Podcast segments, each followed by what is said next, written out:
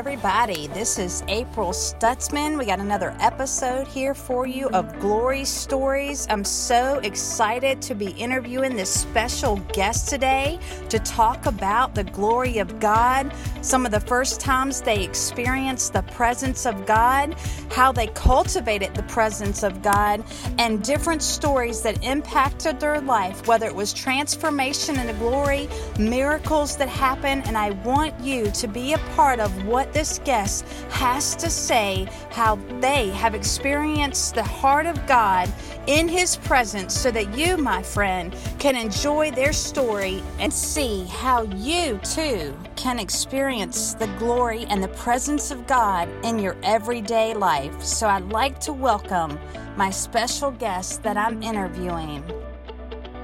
I'm so excited to be on this afternoon. I cannot wait to interview Adrian Dill. I'm so excited. These guys from Australia, uh, just the revelation and the dream anointing they carry. And I'm just going to give a few minutes for people to start logging on. And I just want to release the glory. Just over here soaking, spending time with the Lord. Thank you, Jesus. Just tell me where you're logging in from. Hey, how are you? I'm just asking the, the Lord to to answer some of you guys' questions tonight. Just want to be in tune with Holy Spirit tonight and, and uh, through the podcast as you listen to the replay. I'm just amazed at some of the testimonies. So I just ask you if you have a testimony on glory stories. Hey, Dad, how are you? If you have a testimony on glory stories, just to send it in, email us, um, check out the podcast. Thank you, Holy Spirit. We have so much um, just to unpack for you tonight. I can just feel the revelation is coming and uh, just just quiet yourself if you're watching and you're logging in just say hey just tell me where you're logging in from we'll add adrian in just a second Thank you, Jesus. Just tell me where you're logging in, what state. We'll be praying for people tonight as the Holy Spirit leads. Thank you, Jesus. Thank you, Jesus. Thank you, Lord. If you're on here and you know anybody that needs a healing or breakthrough or really needs to hear from the Lord, just share it.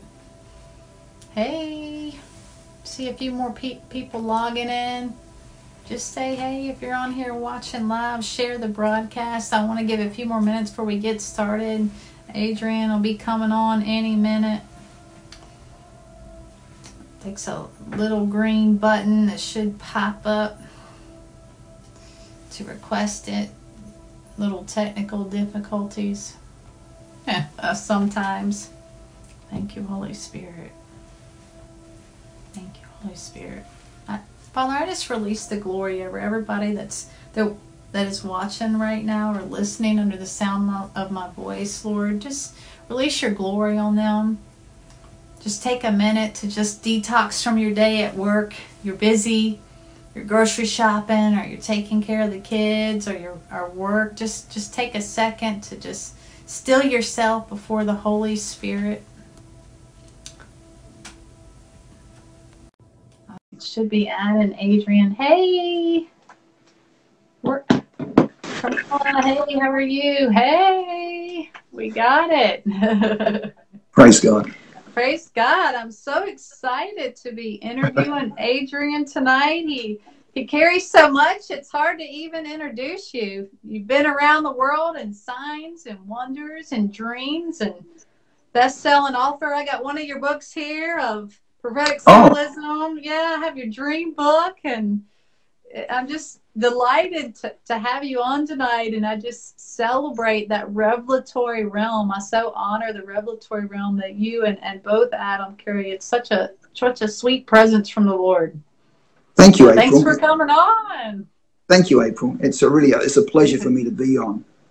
You know, so uh, today of all days, they're actually preparing the road outside directly outside the window here. So if we hear some, you know, construction, then I would take that. And the book that you've just shown us, which is God's prophetic symbolism in everyday life, for me, that would be indicating that destinies are being made. You know, the path or the Come the on. way. In Hebrew, the word is derek, and so the way is being prepared um, for us. And so, those who are watching today, uh, there's a new door opening, uh, and I also sense um, uh, from John chapter nine that the blind eyes are being opened. You know, that's not Come just on. physical but spiritual. And Adam has a fantastic story. I, I don't want to steal his thunder, but when Jesus healed the blind man, Adam has some great revelation. When he, Jesus healed the blind man, he didn't make a mistake. He um, he actually brought him spiritual sight as he when he saw men as trees, because spiritually we're trees. Psalm one, Jeremiah seventeen, and then he restored his natural sight. So first we see in the spirit, and then we see in the natural. So powerful. Amen. Amen. So if you're logging in, I see some people still logging in. Go ahead and share this broadcast. Just take your phones and share this because we're going to be. Hey, Alex, how are you? Alice Parkson's on here. Love him. Love his wife. Expecting a baby. That's so awesome. We're just going to dive right into this. I just want to share with as many people as possible as we start talking about the glory and diving into the glory. hey, Jennifer, how are you? Whoa. Hey, Mike, how are you? Naomi, how are you? Woo. Hey, Amen. Alex, how are you going, Jordan? It's good to see you. Yeah, it's good to see you guys. I love them. All right, so we're going to dive into your glory story, Adrian. You want to share the first time or, or one first time or, or the most important time that you ever felt the glory, the presence of God. People describe it as presence, people describe it as glory. Wow. I mean, I feel that even talking about it brings the presence. And, uh, you know, the presence is the kingdom. For where the king is, there is the kingdom. And Come so on. wherever we uh, cultivate the, the presence, the kingdom's there. Um, let me just, t- first of all, you know, I got born in 1985. And in 1985, I heard the audible voice of God. I was absolutely so hungry for God. I. I was going to a traditional church searching, and I was trying to remember the Nicene Creed. I was trying memorizing the Nicene Creed to to find God. And I was Wow. I was riding what we call a push bike in Australia, but a bicycle, uh, Mhm. home from work. I used to ride, you know, it would have been 12 miles or something like that from work. Wow. And um, That's pretty good ways. it is, it's Gives you great. time to think. Yeah. It does. And uh, I heard a voice next to me, and I thought there was another guy on a bike because you you Hmm. pass people and people pass you as you. And I was out in the plains. I was out in the flat area, and God's voice said to me, "I'm going to lead you to someone that's going to Hmm. further your Christian walk." And I just about fell off my my bike. I, I looked around, and there was nobody there, and I went, "Whoa." And th- uh, what happened was that that was the night I was leaving one place of employment and going to another. And in the next place, three weeks later, uh, I was working at my desk. I was a draftsman, a survey draftsman, so doing a bit of surveying and a bit of drafting, a bit of estimating. And uh, I heard a guy talking about the Lord, uh, and it just the whole door opened to me, and my life changed. Absolutely, in 1985. But but what I found from that was that I was hungry, and I think that hunger is a pivotal part of God's response uh, and causes God to respond. You know, if you seek Him first, then He responds, and so it's reciprocal. Uh, to in, in, it's almost like reciprocal to the degree of hunger that you have. And so there's that. Uh, But when Adam and I uh, minister together, particularly, the, the glory comes um, so powerfully. And you, we were talking prior to our broadcast about the music that Adam and I play, those sounds. Um, they do cultivate the glory. And so um, for me, uh, one of the things that I use to get into the glory is I open the word and maybe open up the Hebrew behind the word. And, and you know, I, I get on a trail and suddenly the presence of God comes on that trail. You, you know that unction of the Spirit of God when uh, something's opening. And uh, for me, as a teacher, prophetic teacher, then things open like that. But also in worship, you can be a, a prophetic worshiper, or you can be a, a musician as a prophet. You can be a seer prophet. You can be a teaching prophet. There are many. Uh, you can be a, a nabi prophet. You can be one that's ecstatic. you know, there are so many different um, expressions of the prophetic. We tend to box people in. And so let me encourage those that um, perhaps haven't fit the mold of everybody else's expectations of what a prophet is. Every one of us is more prophetic than we think. Come on. And I, I really don't want to do all the talking, but if, if you want me to go for it, I'm willing to, to do this because we are all more prophetic than we think. Uh, how do I know that? Because, you know, you know, the Old Testament mirrors for us our journey into the promised land. Just as they moved from Egypt through uh, the Negev or the wilderness into the promised land, we, li- we move from being in the world into a place of having our minds transformed into the land of God's promises. They went into the promised land, we go into the land of God's promises Come as on. sons. And we need our minds renewed uh, in the process so that we don't live by what we see, but we live by faith in what we know to be in that other realm. That's worshiping Him in, in spirit. And in truth means that you do that with your whole heart. So your heart and your head line up so that you have uh, the tumblers of a lock in alignment, and that is one man. And so, Amen. what I'm saying to you is when we worship in spirit by faith in that realm, because we believe in an invisible God, and we align our heart and I head together, we're worshiping in spirit and in truth. Amen. Amen. Well, Amen. in that journey that Israel took from from Egypt into the promised land, there's one verse that is pivotal for them that God wanted them to grasp, and that was in Deuteronomy 8, verse 3, where God said, um, I, I, I um, He says, I led you into the wilderness, I caused you to hunger, and I fed you with manna. I humbled you and I caused you to hunger, and I fed you with manna that you didn't know, that your fathers didn't know, that you might come to know that man doesn't live by bread alone, but by every word spoken out of the mouth of God. That verse teaches us one thing, or it teaches us many things, but it teaches us this pivotal point, and that is the whole of their experience in the wilderness, in the Negev, was to learn to live by manna. And manna, according to that verse, Deuteronomy 8, verse 3, is revelation. Manna is as that which proceeds out of the mouth of God. And so we have to learn to live by revelation. And revelation provides the key to step into a kingdom truth. On. And if God releases that revelation to you, then He's given you the unction to apply it. And then we have to start to apply the revelation that He has released to us. I mean, for me, that's exciting. And what that means, April, is this that every one of us hmm. who has been called to be a son, and we're both sons, whether we be a male or female, we're all sons, we're all heirs of the kingdom. Yeah. All right. And every one of us, it means that every one of us must be more prophetic than we think because if revelation is the key in, then it's the Father's goodwill to give us the kingdom, every one of us. And so, therefore, we're all more revelatory, more prophetic than we realize. And whether we've been labeled as a prophet or not doesn't matter because every one of you, when everyone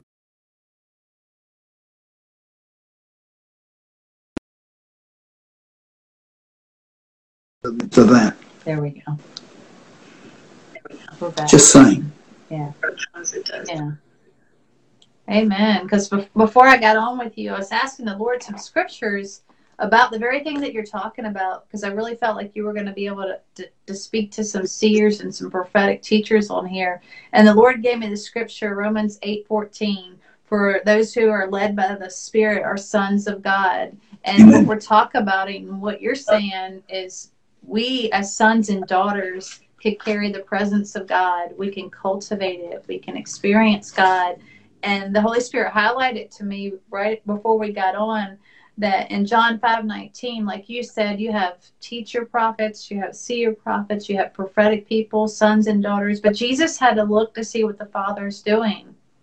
And I don't, I don't know about you, but it's a kind of funny story how I met you guys. I had an open vision of going to see you guys at Fresh Fire, and I wouldn't have went had God not told me. So I had to look to see what the Father was doing. He showed me uh, and, and what I'm talking about vision is like Ephesians 1:18 we look with the eyes of our heart. So I saw a little video in black and white with the eyes of my imagination like Paul prayed for for you guys that are watching that are maybe seers and I seen the meeting and I went and you guys imparted to me and then I seen me doing webinars as a result. So I looked to see what the father was doing and then did webinars.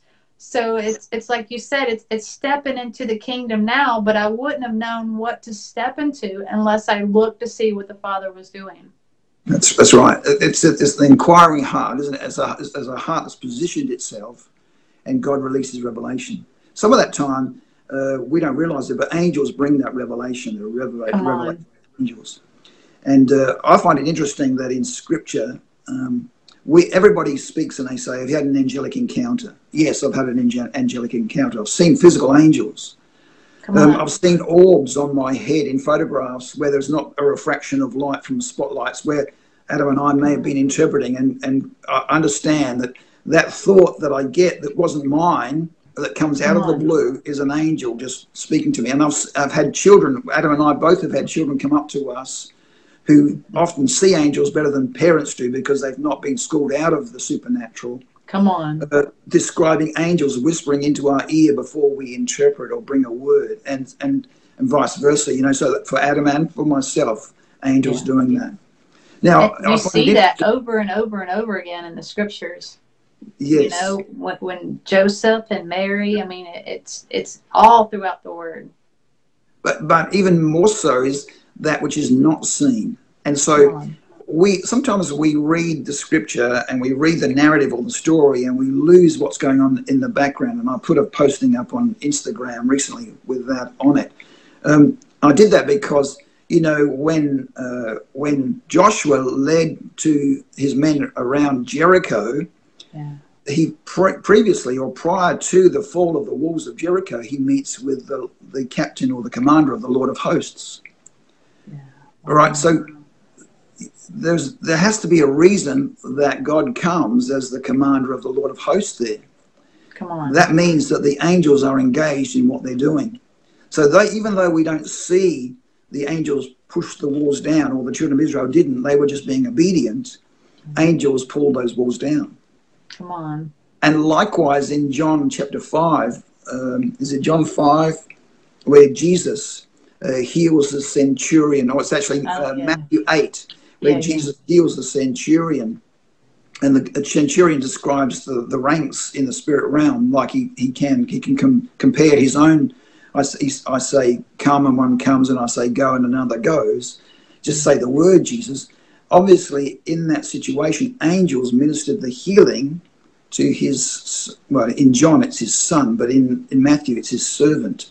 And so what we realize is that there's a lot more going on here even in our audience here right now, angels are here present watching what's going on and watching our interaction and analyzing and they're watchers, they're, they're waiting. Um, and one of the things that is very interesting, um, and Psalm 103, verse 20, says that uh, it says, Praise the Lord, you his angels who excel in strength.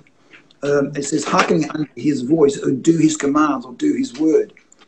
Uh, we can't command angels, but when when we line our words up with the revelation that God gives us, so He gives it to our heart, and then we line our mouth up, which is a picture of Gideon, Gideon's flame in the left hand and the trumpet in the right hand. When the two things line up, then the enemy's routed because it's the glory being exposed. It's the glory of the kingdom, but it's God's word coming through our mouths. And so when we do release God's word, suddenly we are one man with him. It's not us speaking, but it's Jesus speaking through us, using us as an instrument. Uh, like the shofar, uh, which is a ram's horn or a symbol of strength in uh, Hebrew culture. It's had the flesh cut out, and it's just a, a, as it were, an instrument for the enemy, or for, sorry, for God to actually broadcast through. And even though we might not understand what it is we're saying, we, we can't necessarily interpret the voice of a shofar or a trumpet immediately unless we've got a signaling. You know, we understand that three blasts mean such and such and so on. But Powerful. and likewise, we don't understand sometimes why we have to say what we have to say in the spirit realm as well, because what we're doing is being obedient to the voice we're hearing. That's good. I love that. Sometimes you give words and you're like, oh man, do I have to give that? And the Lord's like, yes, you have to give that. And I love that you said it's about obedience you know and sometimes it's great words to give you know sometimes you're ready and then but even the ones that you don't understand with your mind you have to give yes and, yes it, it's faithfulness right it is I mean, I mean obedience. Uh, I was talking to another uh, guy, another ministry just recently, and obedience is everything, whether yeah. you understand it or not. And I'm not sure that we all totally come to that place where we are. Come on. Over, we're, we're, growing into that. Come on. Um, and I, I think then God God's there, you know, regardless of whether it's, um, you know, positive, negative, profitable, unprofitable, or whatever. But you're just being obedient, and God's on that. Yeah. Um, you, you were mentioned before some of the ways in which uh, I personally get into the glory, and I think it's good just to restate that music. Um, and Come I you have that sample there. For that is that is very very powerful in bringing the glory, particularly if you will allow yourself to become the trumpet or become the instrument. There is a time when it's not you speaking, but something takes over. Yeah, particularly when you're singing in the spirit, and I, I, it's that time that I believe that angels respond because it's the voice of God coming through you. Amen. All right, so hallelujah. Father, we thank you for the gift. Thank you for the gift. Uh, and Paul spent so much time explaining the gift in 1 Corinthians 14 for that very reason. It's such a pivotal part of the rest of the gifts of the Spirit. It, it's, it's almost like I know that love and your heart really is the foundation, but it's almost like a catalyst or a key that opens up and mm-hmm. brings that revelation. Um, yeah. I can go in so many directions here, April. I'm being pulled on the inside everywhere. You mentioned before about the eyes of your understanding being enlightened, and uh, Paul's uh, reference to that in Ephesians chapter 1, verse 18, that your eyes your understanding being enlightened. Do you understand that when Jonathan, this is the son of King Saul, dipped his javelin or spear in the honeycomb? He didn't hear the, his father's edict that no one should eat until they'd routed the Philistines. He brought, he brought it to his mouth, and the Bible says there in it's probably 1 Samuel 14 or somewhere in that vicinity, uh, it says that his eyes were enlightened. Mm. All right, so his eyes were enlightened. That means he got the spirit of understanding, boom, through the honey. What that, what that symbolizes is that honey is a symbol of revelation.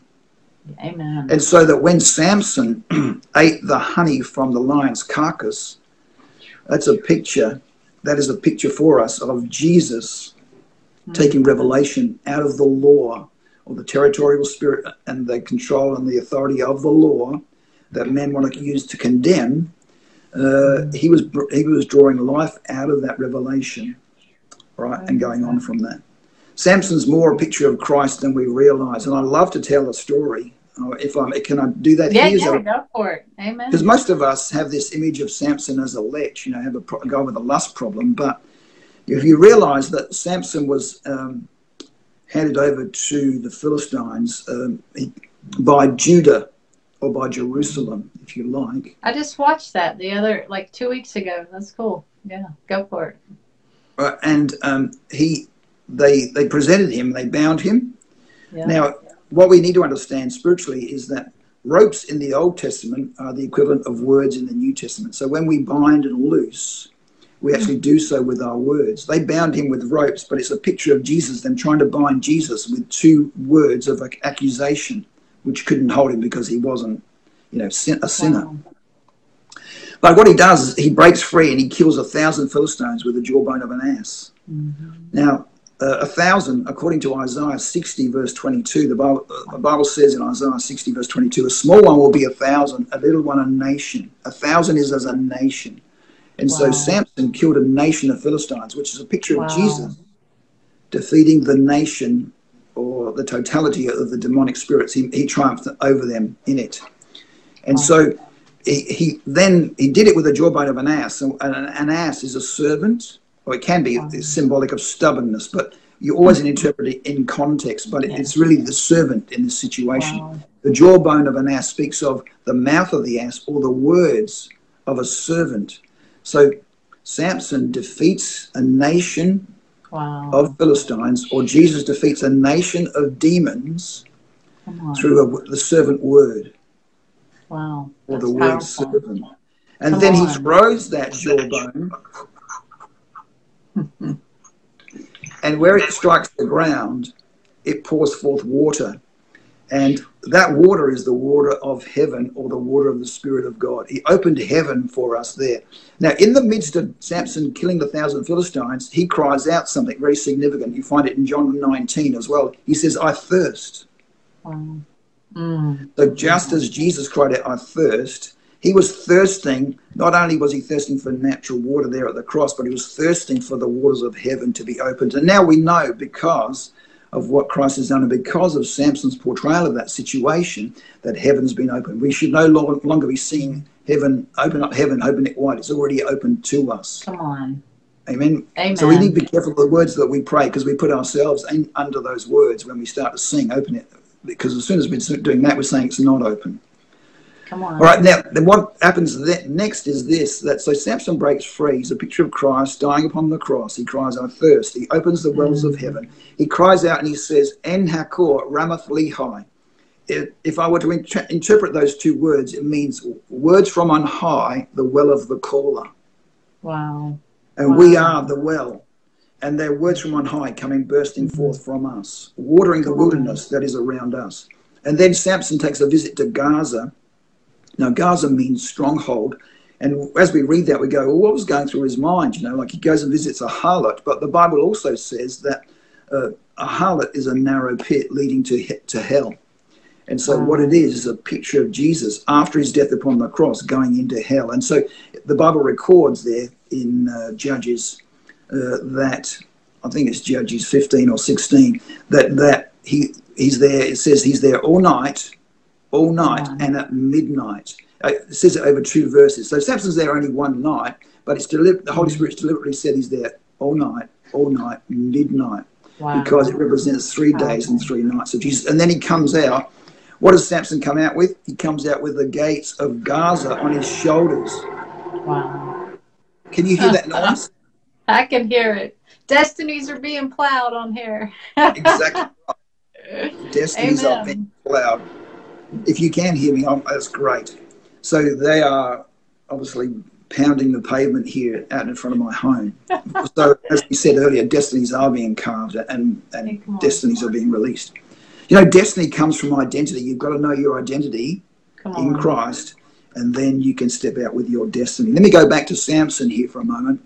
Yeah, yeah. And so what you what you find is this that he comes out. But not only does he have the gates, he has the posts that hold the gates and the locking bar. Wow. You know, do you know the Bible says that the gates of hell shall not prevail oh, against wow. the church. Okay. And Jesus took that and he put it on his shoulders, which shoulders from Isaiah 22 represents the authority. The authority should be up on his shoulders. Is it Isaiah 22, 22? That's the keys and the gates. It could be uh, uh also Isaiah 9. Um, but so what that means is he's taken the authority of hell and he's taken it to Hebron. That's in in the natural, that's 35 miles away. What wow. that means, Hebron means association or union. He's taken the gates of hell and the authority of hell back to his position with the Father. Uh, and not only has he taken the gates, but he's taken sin and death, the bars or the posts that hold those gates, and the law. He's just deconstructed the law to hold us and to hold any of those. And really, what that what that passage of scripture does is it gives us an understanding that we can raise the dead. Come on. We yeah, have in yeah. Christ to raise the dead because He has broken that that door. Come on. Um, which brings me to another thing, April, and I'm doing all the talking, but hopefully that's okay. Yeah, yeah, yeah. All right, and so uh, one of the things that I, I really would like to speak about is eternal time because we have this we are three four dimensional people. We have length, uh, width, and depth. You know, if I turn side on, mine's burgeoning. But um, if so, but we're also in a measure of time, chronological time. But Jesus and the kingdom and eternity isn't governed by chronology. And sometimes we have trouble getting this into our hearts and our heads. But there human, is a, there is a, the human a, brain gets in the way but there's a great story in Matthew chapter 8 that I think illustrates and can, can help us get our hearts around this. It says that um, Jesus ministered uh, and he, he ministered to those who were demon possessed and he cast out the demons with a word and he laid his hands on those and everybody, all of them were healed of sickness and disease. So first, first he dealt with the spiritual situation and his cross does that for us pays the spiritual Amen. debt, and then he ministered healing. And th- so what he did is first, the cross and then the kingdom. He ministered the kingdom, which was the healing. All right, it's the cross So and good. the kingdom. Kingdom. All right, so the two go hand in hand. And if you've been sold a gospel which is only the cross, that if you think the gospel is only that Jesus died, was buried, and rose again, from 1 Corinthians 15 verses 1 to 4, you need to read verse 25, which says that the he's now seated with the Father, waiting for his enemies to put under his his footstool. On. And so he is seated in heavenly places, and must include the gospel must include his ascension. Come on. And so Jesus is ascended right now, and he's ruling and reigning, and he's waiting for the church to wake up and step in. We've been brought out, God's unction brought us out, just as Israel were brought out by God, but then they had to step in, and we have to step in, and that's why we need our minds renewed. Now, Come let me go to Matthew chapter 8 again. In Matthew chapter 8, it says that he, that he first dealt with the spiritual thing, cast out the demons, and the cross and the blood of Christ does that and gives us the authority there. But then he laid hands on those and they recovered. So the cross and then the kingdom. Amen. But then it says, and he did this to fulfill what Isaiah wrote, and that is that he bore our sicknesses and diseases. Or some, some translations say our infirmities. Come on. Now, let me ask you, those that are watching, the question when did Jesus bear our sicknesses and diseases?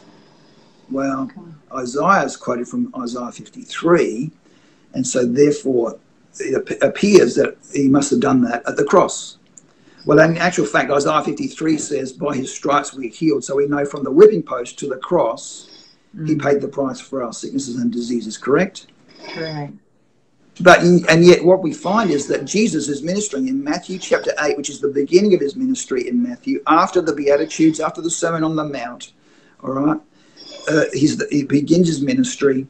Oh, where do I go, April? I could go. You know, you know how he starts his ministry in Matthew chapter 8. And I'm sorry, this is going to be a bit of a smorgasbord for those watching, but you know how he starts his ministry? He, he starts his ministry by healing a leper and asking the leper to go back and present the, the offering that's prepared for a leper. This is the offering for a leper. You get two turtle doves, two heavenly beings. You put one in an earthen vessel, you kill that bird so that the blood collects in the earthen vessel, and then you dip the other bird in that and you release the other bird so it spreads the blood. Wow. Jesus and the Holy Spirit have come down. They put Jesus and clothed him in humanity. They killed him, and now the Spirit of God spreads that message. That was the beginning of Jesus' ministry there in Matthew chapter 8, which is the beginning of his ministry in Matthew after the teaching of the foundations of the kingdom in the Beatitudes and the Sermon on the Mount. Now, in Matthew chapter 8, he also teaches about eternal time, and he does that by this. Jesus, uh, can you hear that jackhammer outside? That's okay. I, I take it as a prophetic sign, man. I'm on the Every interview time- with the every time prophetic I do it- sign people. Destinies are being paid in here, so if you need to share, share it there, share it away. I apologize. I apologize if that is disrupting things, but it causes you to concentrate perhaps even better.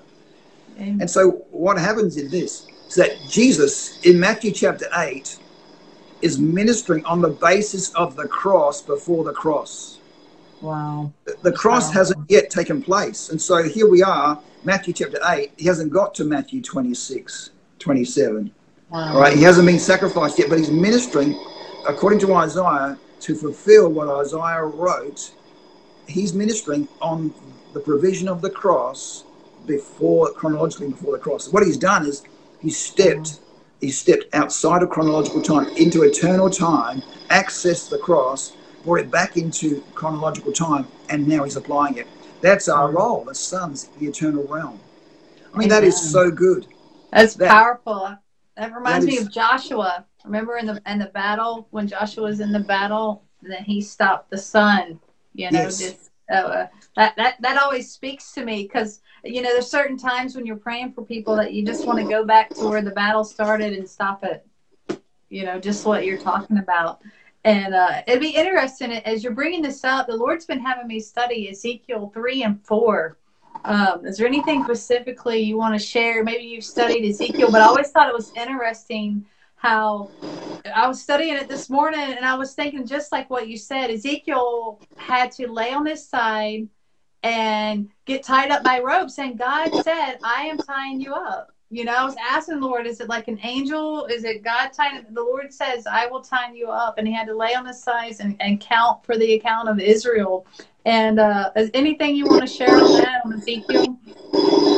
well, not specifically Ezekiel, but you we do understand that as pro- prophetic people, uh, and the, the book that you showed earlier, God's prophetic symbolism in everyday life, what that does is shows that that God does want to speak to us on an everyday basis. And we we've sort of boxed him in, and we're, we're only expecting him to speak to us as we open the scriptures, the 66 books. But God is bigger Amen. than the 66 books. And uh, we, we've already spoken about that when God does speak, He speaks revelation. It may come from those 66 books, but it could also come wherever you are prepared to listen. So wherever on, you good. To, wherever you trained your ears to hear from, God will speak. So, for example, um, can I go back to Ezekiel 3 and 4? Yeah, yeah, but, go for it. But for example, you know, you may wake up with a song mm-hmm. that you didn't go to bed singing. Amen. You know, and I have your, done that before. And it's just bubbling up inside of you. Well, that yeah. is God releasing uh, some words to you, but they they they are encoded to a song so that you can remember them. Mm, wow. Amen. it's paving the way. That means everybody on here is getting new ways paid, new ways of thinking, right? Hey, Beth. So perhaps we, we should tie that. I'm trying to think of the verse where that is tied. Oh, do you know, sometimes we we see, you know, a series of numbers like 333. Yeah, yeah. We should be thinking of scripture. So Jeremiah 33 3 it says, Call unto me and I will answer you and show you great and mighty things that you do not know correct? You know that, that yeah. Verse. Amen. Well, when it when it says in in Hebrew, it says that I will answer. The the word for answer is a homograph, which means it's a word with more than one interpretation. It has a couple Come of meanings, and one of those one of the, it does mean to answer to reply, but it also means to sing or to shout. And so your heart cries for an answer to a situation, and you wake up with a song consider mm. the words of that song because either your angel or God, the Spirit of God, is birthing something through you Amen. in that song. Analyze the words. Sometimes look at who sang it. You know, sometimes mm. look at the generation when it was released or whatever it happened to be, because there is a key in there for the answer of the cry of your heart. So when you dream or when you wake up like that and you have revisions in the night, God is very often just res- responding to the cry of a person's heart. Wow. And so, what is it the burden on a person's heart? And perhaps as you're interpreting or, or you're considering or musing or writing them down, if you don't, if it's a bit, you know, it's a bit uh, abstract, think of the things of the heaviness that's on your heart. What are you looking for? Is it for your children? Is it for a breakthrough? What sort of thing? And God often will be answering those things through mm. song or through the dreams that you dream. Now let's go back to Ezekiel. Uh, with Ezekiel, uh, is this okay? Is, am I? Yeah, am I, yeah, go for it. Okay. Total freedom. Yeah. Amen. So, you know,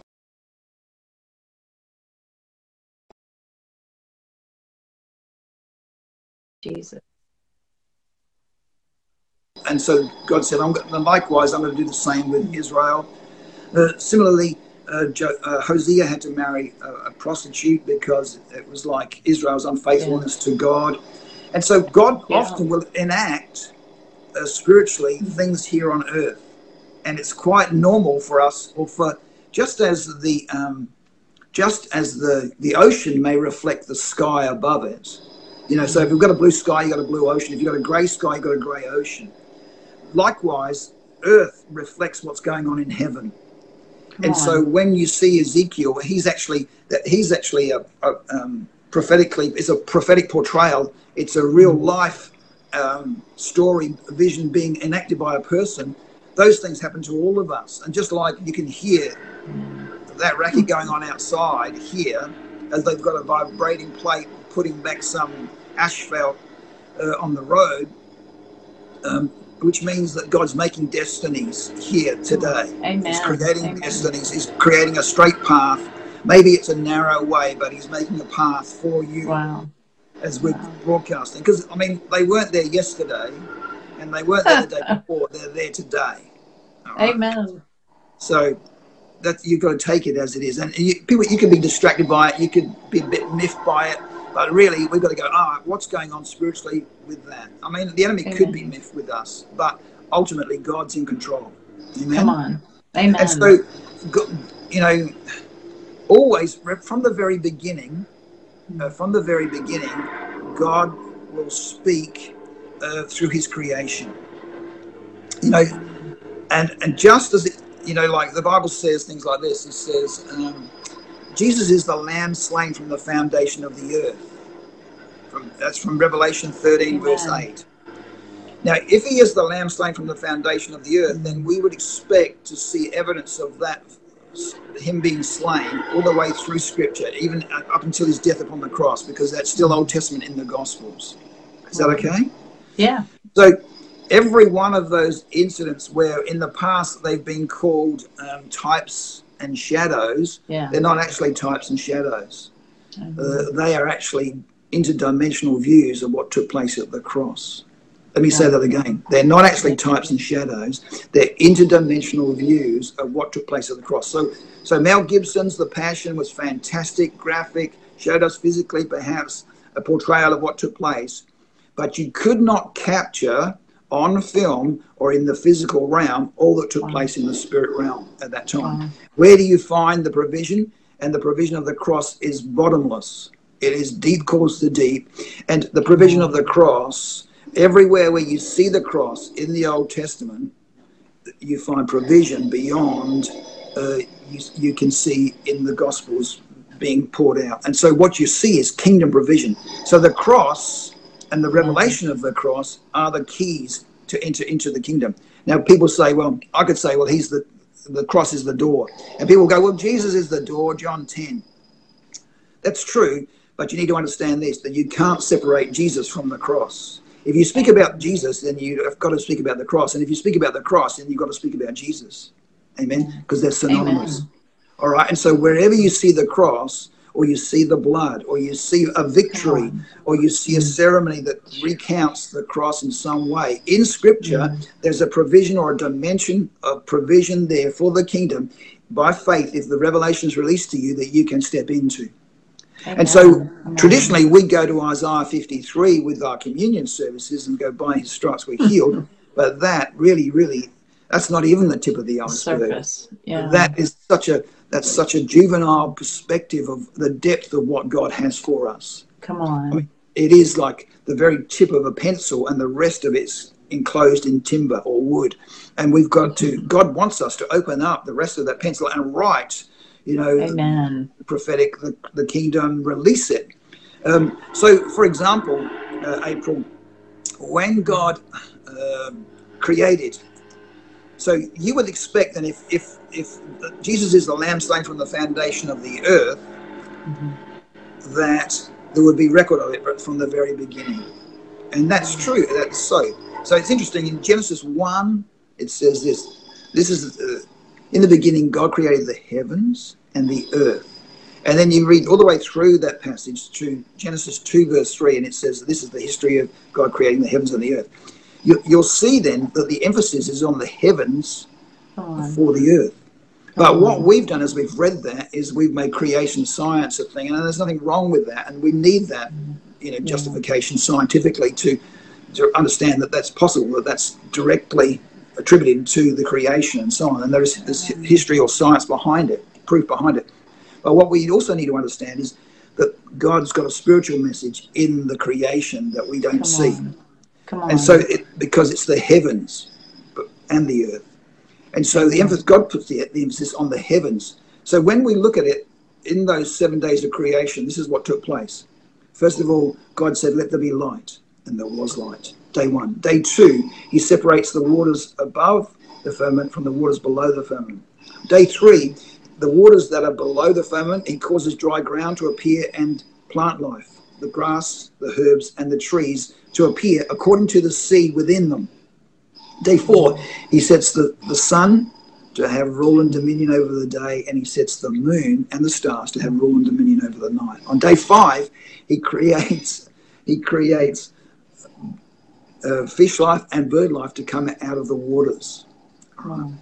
Uh, uh, and gives man dominion over the birds and the fish. And on, on day six, he creates a life on earth and uh, animal life on earth and also man in his image, and on day seven he rests.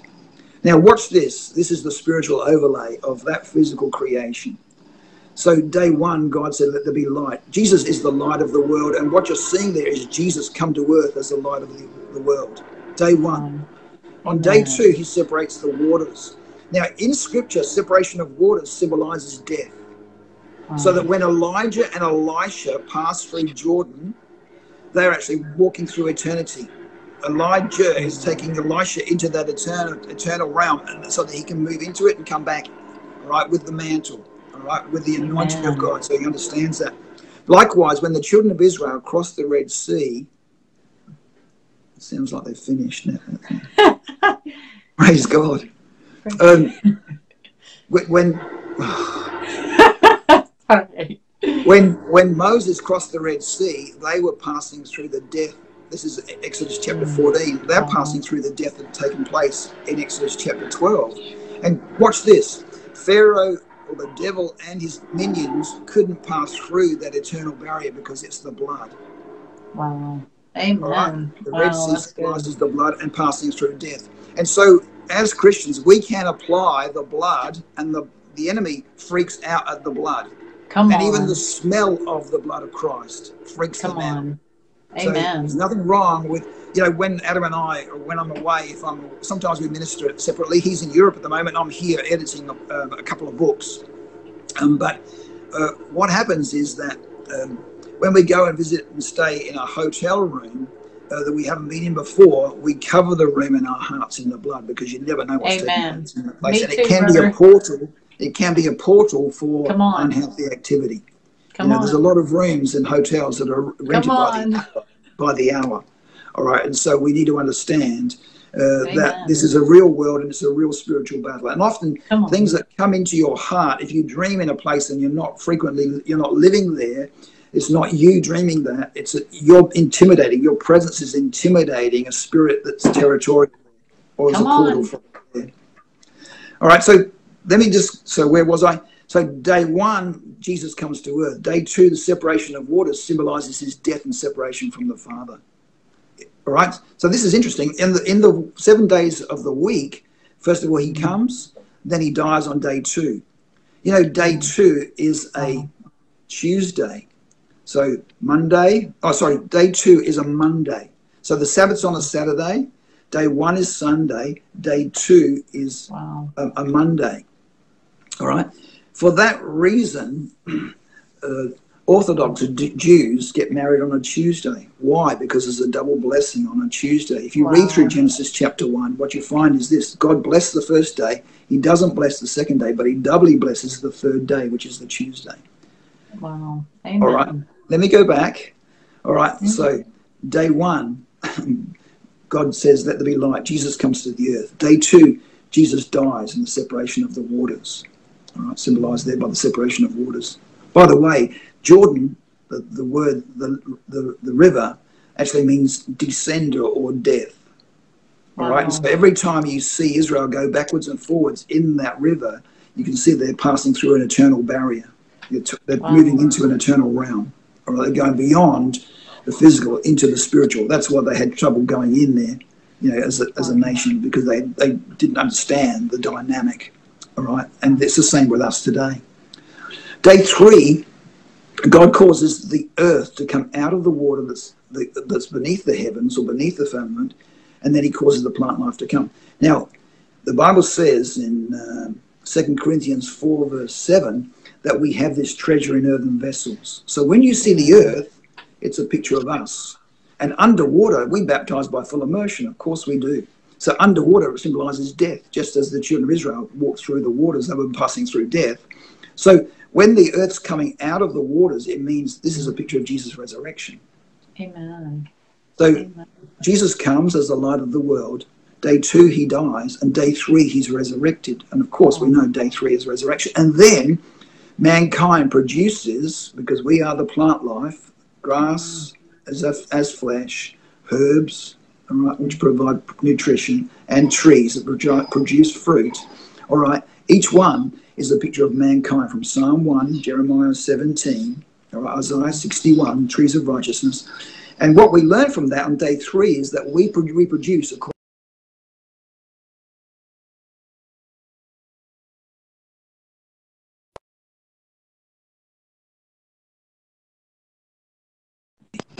Are you still there? Okay, you, you blanked out there Yeah. for a moment. In So, so if this is okay, Just take authority over the lie. Yeah, yeah, yeah. that the NBN work correctly, Lord.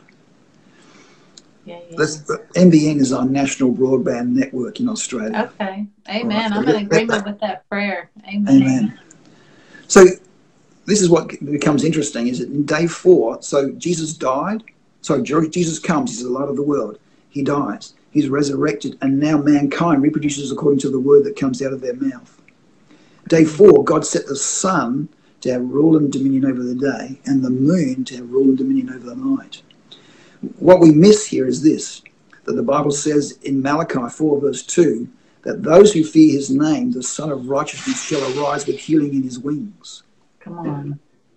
What, what that means now is this when Jesus died, was buried, resurrected, and ascended, he is that Son that's now mm-hmm. positioned in heavenly places. And what this declares for us right now is this that Jesus is healing more today Come than he did when he walked the planet. Come on. So, right now, Father, April and myself, we agree for every person watching this broadcast who needs healing to step into the reality of the risen SUN of righteousness, the Son of righteousness, yes, and Yes. his wings as the flames of his glory now come and they, they illuminate you because you are the planet, you are the earth, you are this treasure in earthen vessels. And as you are irradiated with his glory right now, Father, we pray for healing for each and every person here right now. We thank you, Lord. I, I sense the anointing on this. And so, Lord, I just take a moment or two right now mm. to release that. And if, if, if you're watching this broadcast right now, touch your screen if you need healing right now, because Yes. by doing so, it's an expression of faith, and you're touching, as it were, the glory being released from the risen Son who is now enthroned in heaven with healing in his wings, with it, the radiance of mm. his glory, the wings, right, are now stretching out to you with healing. It's almost like you just got out into the sun and you're being irradiated. You're getting a tan, as it were, a tan of healing, all right, a tan of health and healing and you're picking up more than iron in your body and vitamin D. You're actually being healed right now in Jesus' name.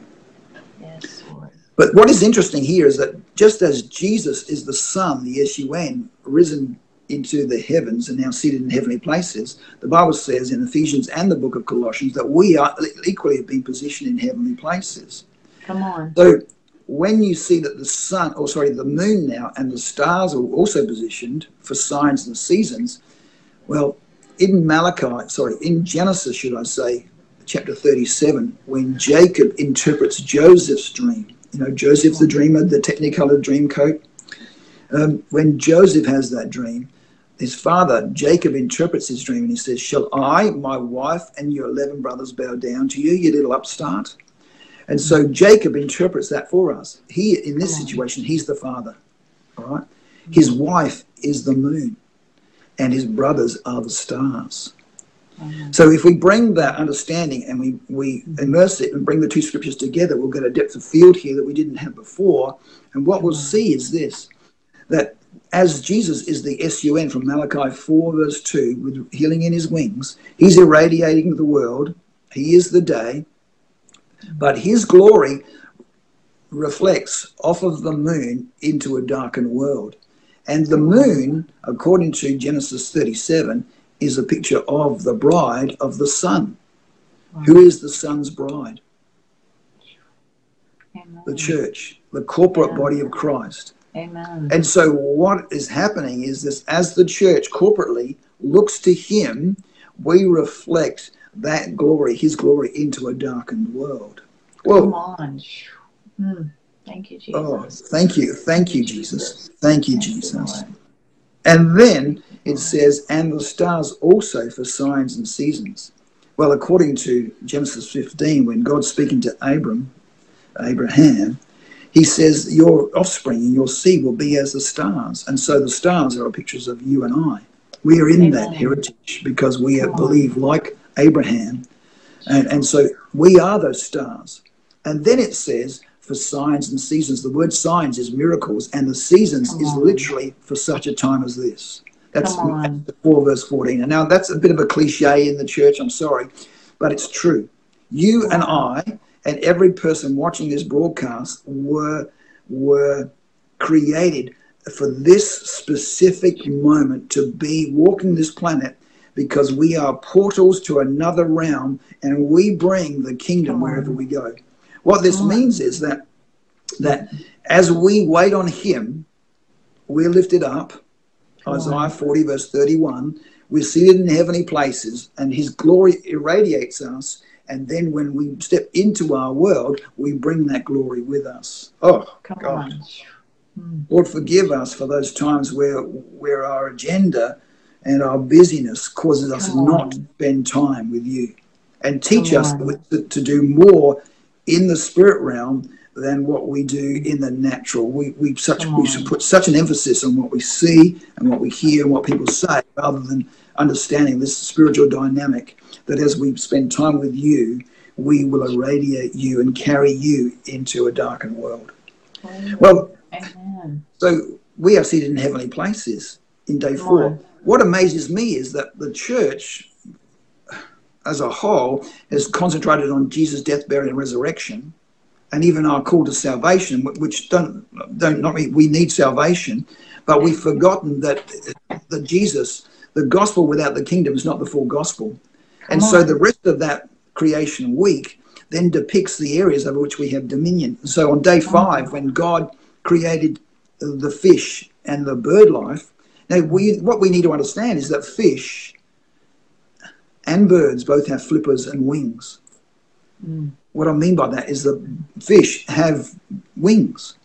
They are spirit beings or depiction of spirit beings. They're just in a different medium. We call them flippers and fins, but flippers and fins, but really they are they are wings, just as a bird. We openly recognize a bird has wings, but it's in a different medium or environment. Fish also are spirit beings, depictions here, spirit beings. And so what this shows us, because because of Jonah went down to the bottoms of the earth, all right, what, what we're seeing is beneath the earth. All right, so God's given us dominion above the earth, under the Mm. earth, and in day five or day six, when we're created, when man's created in God's image. Oh, there's so much here, but the when, he, when when man's created in God's image, He's given us dominion above the earth, under the earth, and on the earth, just as Jesus had victory above the earth, under the earth, and on the earth. On. And so now we're positioned uh, in Christ to rule and reign with Him. That's why it's important that we line up the, our words with the words of revelation that He releases to us, because then angels go to work. Then that's tr- we're speaking truth. We're wors- worshiping Him in spirit and in truth, an invisible. God in the spirit realm, and we release what He what He says to us. That's a lot of speaking from me. Day seven, He rested, and of course, we've got to come to that place where we can rest in Him. Uh, and Yeah. you know, Come for on. me, for me, that is also the year of Jubilee. It's interesting that in Leviticus 26, uh, am I is it am I doing right? Am I applying way yeah, too much yeah. scripture No, here? amen. Go for it. Go for Well, it. in Leviticus 26, uh, God sets up the year of Jubilee. But to, to start the year of Jubilee, uh, the first of all has to be the Day of Atonement, and the Day of Oh, Atonement starts. A Day of Atonement starts with a blast, of, a trumpet blast. Come on. all right, well, more than one trumpet blast, but it, it starts with the trumpet blasts. So we know that the ultimate atonement is Jesus' death upon the cross. And so if we realize that what we previously had thought was a type and a shadow in the Old Testament is actually something that gives us a dimensional truth that took place on the cross, and that's the, the focus of my next book called Kingdom Mysteries Hidden in Plain Sight. What it does is it looks at continuously at the various passages or some of those passages throughout Scripture where we have glossed over them, like Samson, and I shared Samson there, but it looks at David and Goliath. It looks at a, a, a multitude of different areas, even uh, some of the Psalms. It looks at you know uh, some of the Proverbs and things like that, where we've got to read the Old Testament, and this is what we need to do: is read the Old Testament in the light of the cross Come on. because when we lead it in the right the, the light of the cross it's more than someone quoted to me recently on facebook you know Chuck Missler and how he used to say uh, the old testament is the new testament concealed and the new testament is the old testament revealed. But that really that's that's um, i don't want to be rude. Chuck was an awesome teacher absolutely awesome teacher but that's really scratching the surface as well. That's baby talk. Because there's so much and god's opened this up now to us so that we realize that there's so much more in the Old Testament that's true for us in the New Testament that God wants us to access. And that Come when on. Jesus died on the cross, um, there are multiple dimensions to his death, Come on. and that every one of those dimensions in the spirit releases a layer of provision for us for the kingdom that we can access once the revelation is released. So, you know, when when God warned Adam in the garden, he said, he didn't say, excuse me, he didn't say, in the day that you eat of the knowledge of the tree of good and evil, you will surely die. He didn't say that. That's what our English versions say. What he actually said in Hebrew is, in dying you shall die. wow. What does that suggest to you? That suggests to you that Adam died in layers, in dimensions, and in wow. dying he died. And we find that again in Isaiah 53, verse 9. It says, They'll make his grave with the wicked, all right, and in his death with the rich. Well, the, but the word in Hebrew is deaths, plural. Wow. Powerful. Hmm. So Whoa. wherever, and there's anointing on this, I can feel the anointing you here right feel, now. I can feel the anointing too. The anointing is on this right now, in his deaths. Now, scholars, you know, theologians say that the word in plural actually applies to the gravity of his death, the, the, the ghastliness of his death. But uh, it's not true because um, simply in the book of Ezekiel, when God addresses the king of Tyre, he also says, which is a, a prefiguring of Satan, he says, in your deaths. So every time that Jesus died, Satan died. And every time we gain the victory in the dimension of what Jesus achieved for us, hopefully I can get this across. Mm-hmm. Every time we access a dimension of Jesus' death and the provision for it, Satan dies. Bam, bam, bam, bam, bam. Powerful. And we reclaim that which has been stolen from us as we step into it. So just as Samson opened the gates of hell as a prefiguring of Jesus doing the same thing, the, the scriptures are full. And so if we go back to the Day of Atonement and the year of Jubilee, the Day of Atonement and the ultimate atonement, of course, is Jesus' death upon the cross. So therefore, if, if we look at the, read the Old Testament in the light of the cross and we bring that in there and we read that in there, we realize that the year of Jubilee, where all of the debts are cancelled, every person Amen. goes back to their homeland or to their property. Uh, what, what else? There are three or four provisions there. Offhand, I'm just working off the cuff here. But if you go through into uh, Leviticus 26, you'll read them. Amen. You can move back into that, and that is our claim now as believers because we know that Jesus is the ultimate atonement. And now that trumpet blast within us, Karamba ba ba ba. Come on. that trumpet blast within us is Amen. the de- declaration that we are in Jubilee. We don't have to be 50 years of age. And, and God marks so many things by 50. Um, Amen. Now, that's a story. You know, when the children of Israel marched around Jericho, there were seven priests bearing seven trumpets. Seven sevens are 49. And when they go, when they went around Jericho, they actually were carrying the ark. They were positioned around the ark. What's in the ark? Well, this is also very interesting. What's in the ark is um, the glory of God, if you like, but it's Jesus. Come on. Um, well, in the Amen. ark is is the tablets or the word of. God. Who is the word? John one one. Uh, it's Aaron's rod that budded, and, and John eleven says that he is the resurrection and the life. And then Amen. he is the manna. And in John six, Jesus said, "I'm the bread from heaven." So Jesus is in the ark, or he is the glory of God. And so as he's traversing Jericho, that's sun's revolutions around that city multiplied by fifty. They they traversed that 13 times in seven days. 637. That's 637 years of judgment on that city because that's what God said to Abraham from Genesis 15. Until the time of the Amorites, the sin of the Amorites is full, then you can move. Then you won't. You'll be able to move in. Well, it, it- there was 637 years plus 40 to the day that Israel moved in. Why was it? It's 677 years because Israel stalled for 40 years in the wilderness, but they were meant to move in in 637 years. Wow. Wow. Well, Ooh. some of those stories, it's, it's like, oh, oh, we just released the glory over everybody watching. Yeah. Yeah. Just impart, uh, if you feel led, just impart that understanding that you carry that, that people just need on here. Father, That's- Lord, the spirit of understanding, the honey. It's uh, often just depicted purple. All right, so you know, purple rain.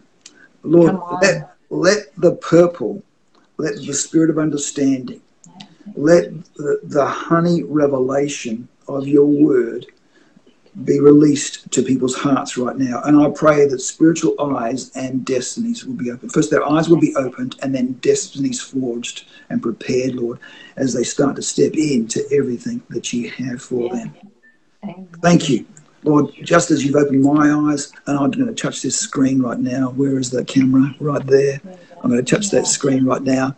Lord, right now, I pray, release that over each and every person here. Spirit of understanding do you know that um, when Joshua went into the um, the Jordan and they crossed Jordan, the priest. He's one of my favorites, by the way. I love Joshua. chapter three. Joshua's a great, a great example, oh, a, a great prefiguring of Christ.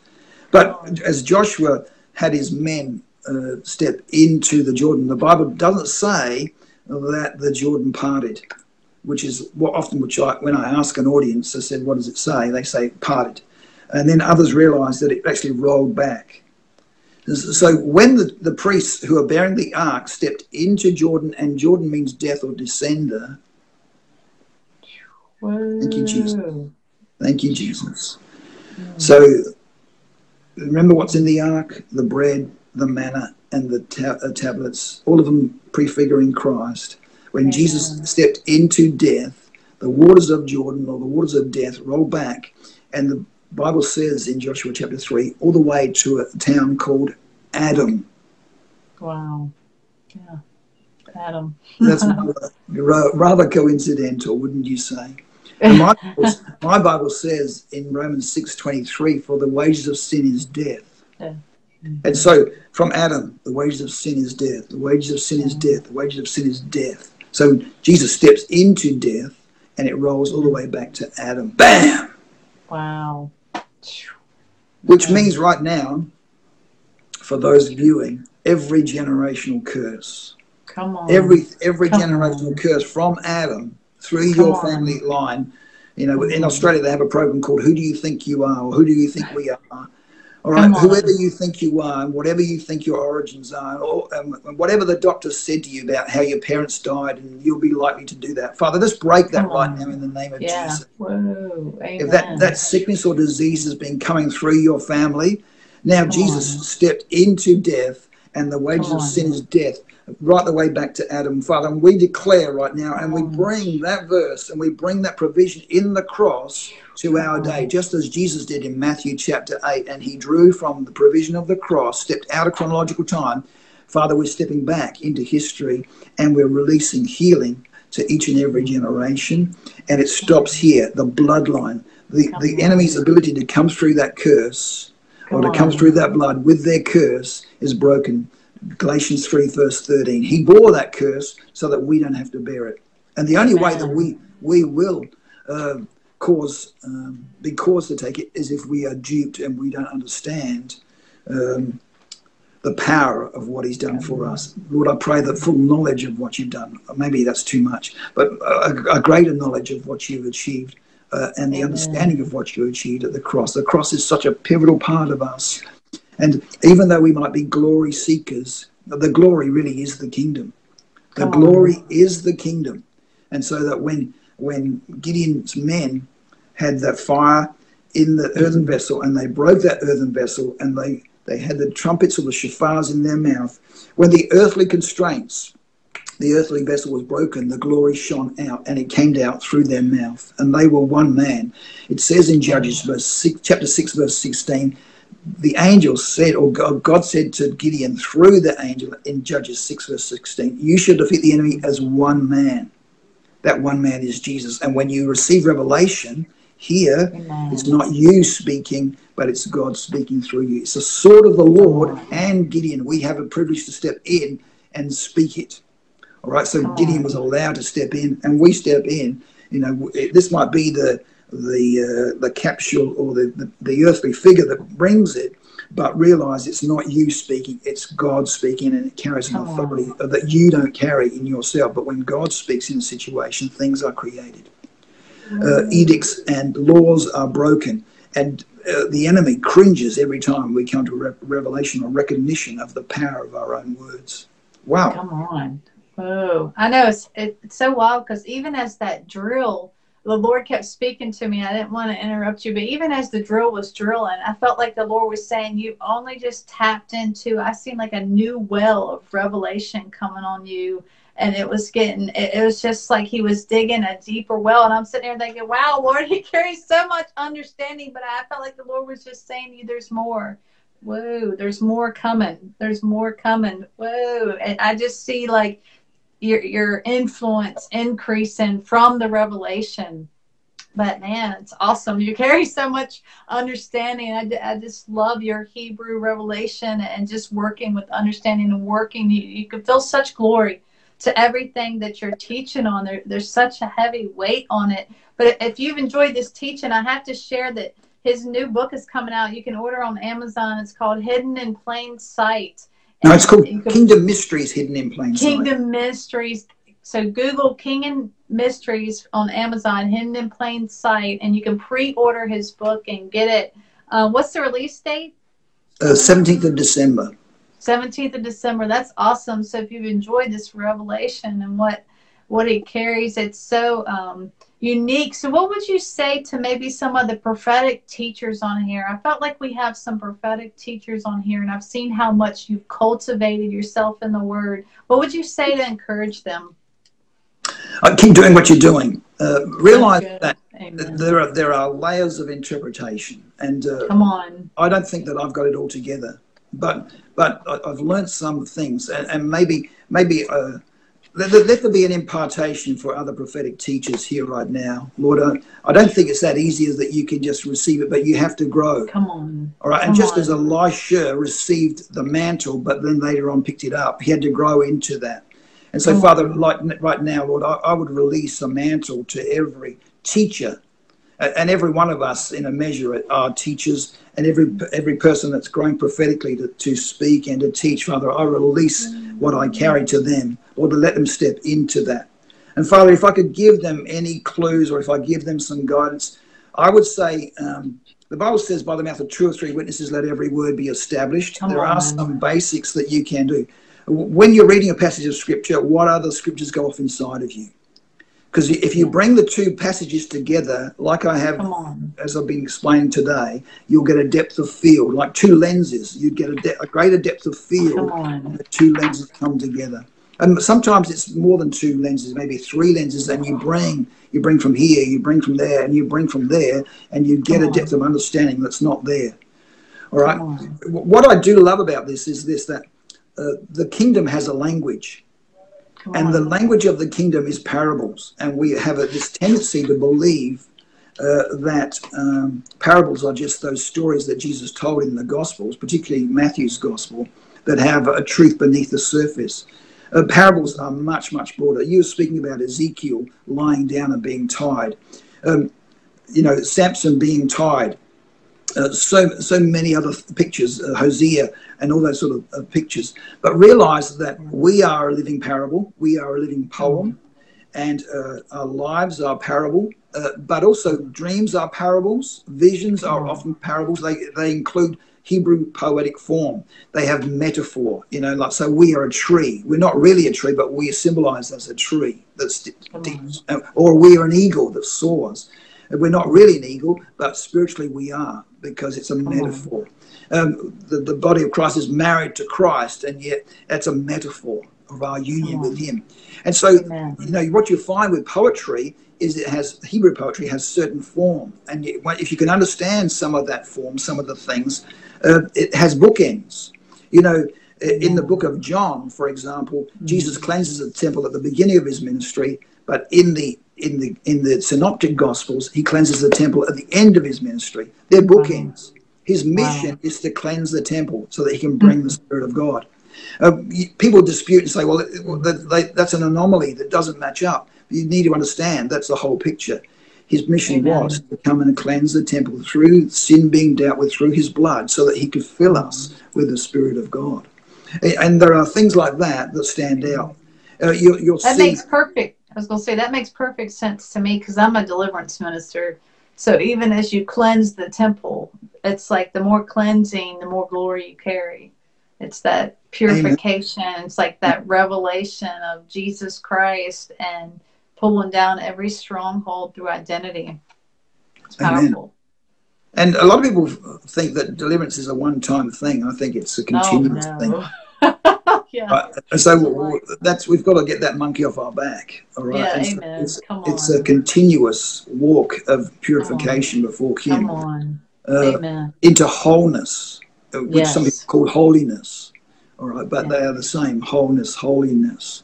Come on. And so we need to step into that. Uh, um, so layers, uh, bookends. Um, Yeah. you know, there are other poetic devices that God uses. And once you have an ear for them, and learn a little bit of Hebrew and go beneath the Hebrew, the living letters are a fantastic source of information. And so sometimes when a passage won't yield in English, if you look beneath the surface and you look at the Hebrew, particularly if you're reading the Old Testament, uh, the Hebrew letters themselves will open up and bring an understanding. Uh, Rehoboth. Is there- Is there any certain like Hebrew thing that you recommend, like lexicon, or is there certain? Yeah, there's a book by a guy called um, Seekins. Uh, that's S W E K I N S. It's called Hebrew Word Pictures. Oh And- wow! It's a it's a a colourful book. It, there are a couple of versions that I've seen, um, and it- it's glossy. I mean, it's almost like a children's book, but it is a That's- fantastic book. Wow, It I'm is very pictorial. Well, uh, yeah, and I am as well. And so it is a fantastic book, and I would recommend that you get that and make that part of your repertoire. I mean, you can you can go into theological studies, you can get your uh, the, you know the Talmud, you can get your Hebrew scriptures and all that sort of thing, and and their commentaries. But I normally use that to add to my study. So what happens is I will open a passage. I was listening to. Um, Oh, you know, perhaps I was listening to John 4. You know, I have been listening to John recently. Uh, when I walk, I like to walk. So I'm riding in the morning, and then I'll go for a walk in the afternoons, do some some chores, or you know, go a bit of shopping, just break things up, go and get a coffee, and all that sort of thing. Yeah, yeah. Amen. And, and I will listen to uh, the scriptures as I'm walking, and I'll stop it where I get some sort of revelation or so a thought comes, and I go, "Oh, that's interesting. I need to plumb that. I need to explore that." And I've used this before, but this is, wasn't recent. But you know, Jesus is speaking to the woman at the well. This is a sort of thing I want to explain. He's speaking, speaking to the woman at the well, and he says to her, he says, "You've had five husbands, and the husband you have now is not your, the one you're living with now is not your husband." Well, he's actually not speaking to her. He's actually he is speaking to her, but he's also speaking to the northern tribes, Ephraim. Wow. All right, because they've had five husbands, and the one they're living with now is not their husband. They've had Yahweh, God. They've had Wow. Assyria. Wow. They've had Babylon. They've had the Per- the Mer- the, the Persians and the Medes. Uh, they've had Greeks, and now they've got the Romans. Right, and they're married to that as a as a culture. And so God was actually addressing the lost tribes as He's addressing her at the well. Fantastic. Wow. When when Jesus speaks to his mother and says in John two, you know, woman, uh, what have I got to do with you? My time hasn't yet come. He's not only just speaking to her. We need to understand that in the book of Galatians, the Bible says that Jerusalem is the mother of us all. All right, so when he's speaking to her, he's actually speaking to Jerusalem. So what he's actually saying is, my rendezvous with Jerusalem isn't yet, Wow. where water will turn into wine. Whoa! Wow. Where he will release and fill those mankind six jars with the the wine and the joy of the Spirit of God. Wow. And he's actually he's prophetically declaring that that's about to take place. We get caught up with the fact that what he says is offensive to his very mum. He's actually speaking on another level. And so Wow. God is continuously and look for metaphor. Look for and in a dream, for example, if you're if you can do this in scripture, you can do it in a dream. You can interpret Come dreams well, because it's the same principle of layers and interpreting. Yeah, So I got God- a dream for you. Come on. I figured I, I figured I'd give them a short one so everybody could see because I did not do a dream when I was on there with Adam and we did not plan that. I was like, I better make sure I at least do one for everybody watching because you know they want it. But I had a dream with my son my physical son, he's 13. And it was so cool. We were swimming in a uh, lake, and it was filled with whales everywhere. And in the dream, it was me guiding my son swimming beside him the whole time. And the sign said this was the highest dense of whale population that there is. Woo. And so he was swimming with i mean there's all different ways you could take that but i want people to see how you guys because that y'all are so the, the dream interpretation that you carry. But that was the main parts of the dream that were significant was we were in a pond. The sun said this was the highest densest population of whales. And i was swimming and i even walked up and touched a huge whale. But i was kind of guiding and protecting my son the whole way. Fantastic. That is, that's a you know feelings in a dream often will indicate how you are to interpret. And you obviously had a great feeling there in that situation. Mm-hmm. I mean, that would have been an awe-inspiring scene to be part of. Is that correct? It was awesome, actually. It was like I could relive that dream over and over. It was just beautiful. And so, just so I've got this right, your accent said whales. You mean as in yes. as as in that those creatures that live under the sea? The blue whale yes. being the biggest land, a mammal, sort of not land, but the biggest mammal on Earth. Is that correct? Yeah. Yes. Well, right. When when you see so let me say this. I mean, preface wise, uh, what I'm going to say by this.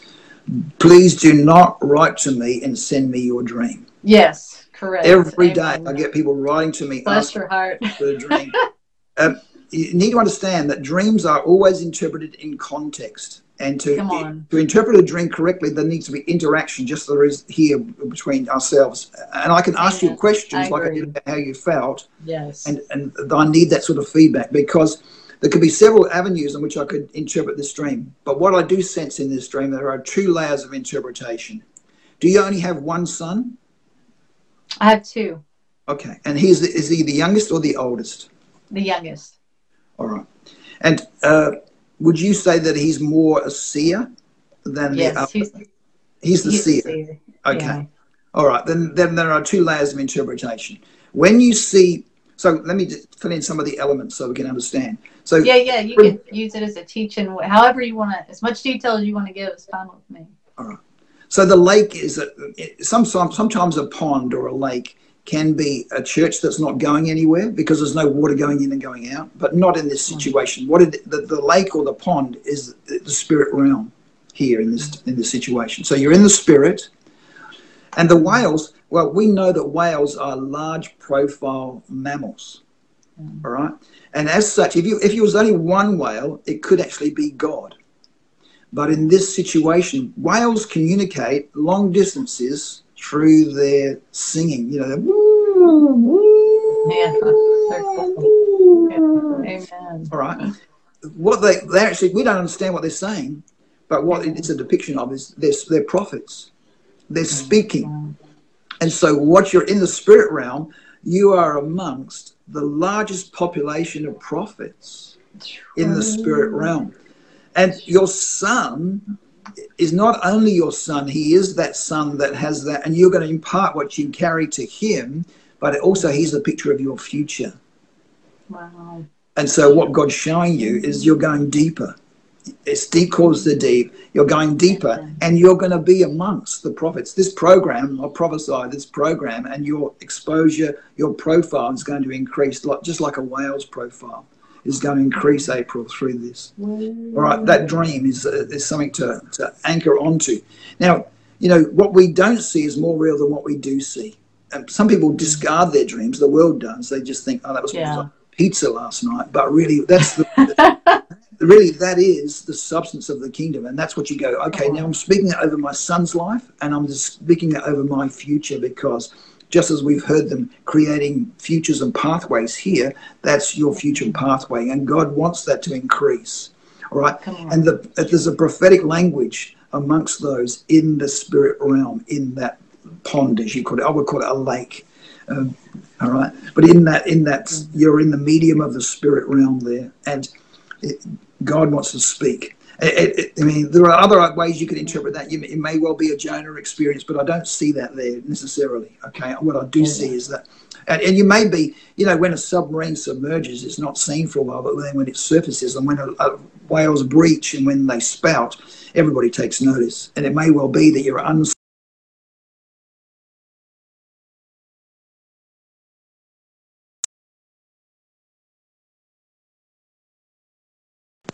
Wow. For a minute, did you? Did yeah, yeah, I'm back. There we go. Unseen for a moment, and then it dropped. Okay. Amen. So, wow. Is there anything else you'd like, anywhere else you'd like to go? I, I just, I just truly enjoy what you guys carry because, like what you said, God speaks to me, especially through you know impartation from you guys and just stewarding it, and um, just the power of how God communicates through dreams. As you guys go around the world and interpret dreams, you know, people can get delivered in dreams. They can find out generational stuff in dreams. They I've can seen see a sign. Ma- I've seen major deliverance. I've seen, I saw, I've seen women writhing like a snake when they're delivered out of a dream. And it Come wasn't on. her dream; it was her daughter's dream. You know, things like that, and just the spirit of God on that straight away, and the family set free. Uh, this this lady was from Papua New Guinea. Every time I see her, I'm the man of God. You know, I'm, I'm, I'm humbled. I'm like, what? That's like the man of God. You know, wow. but they've already God, seen you. God set her free. God set her free. You know, incredible.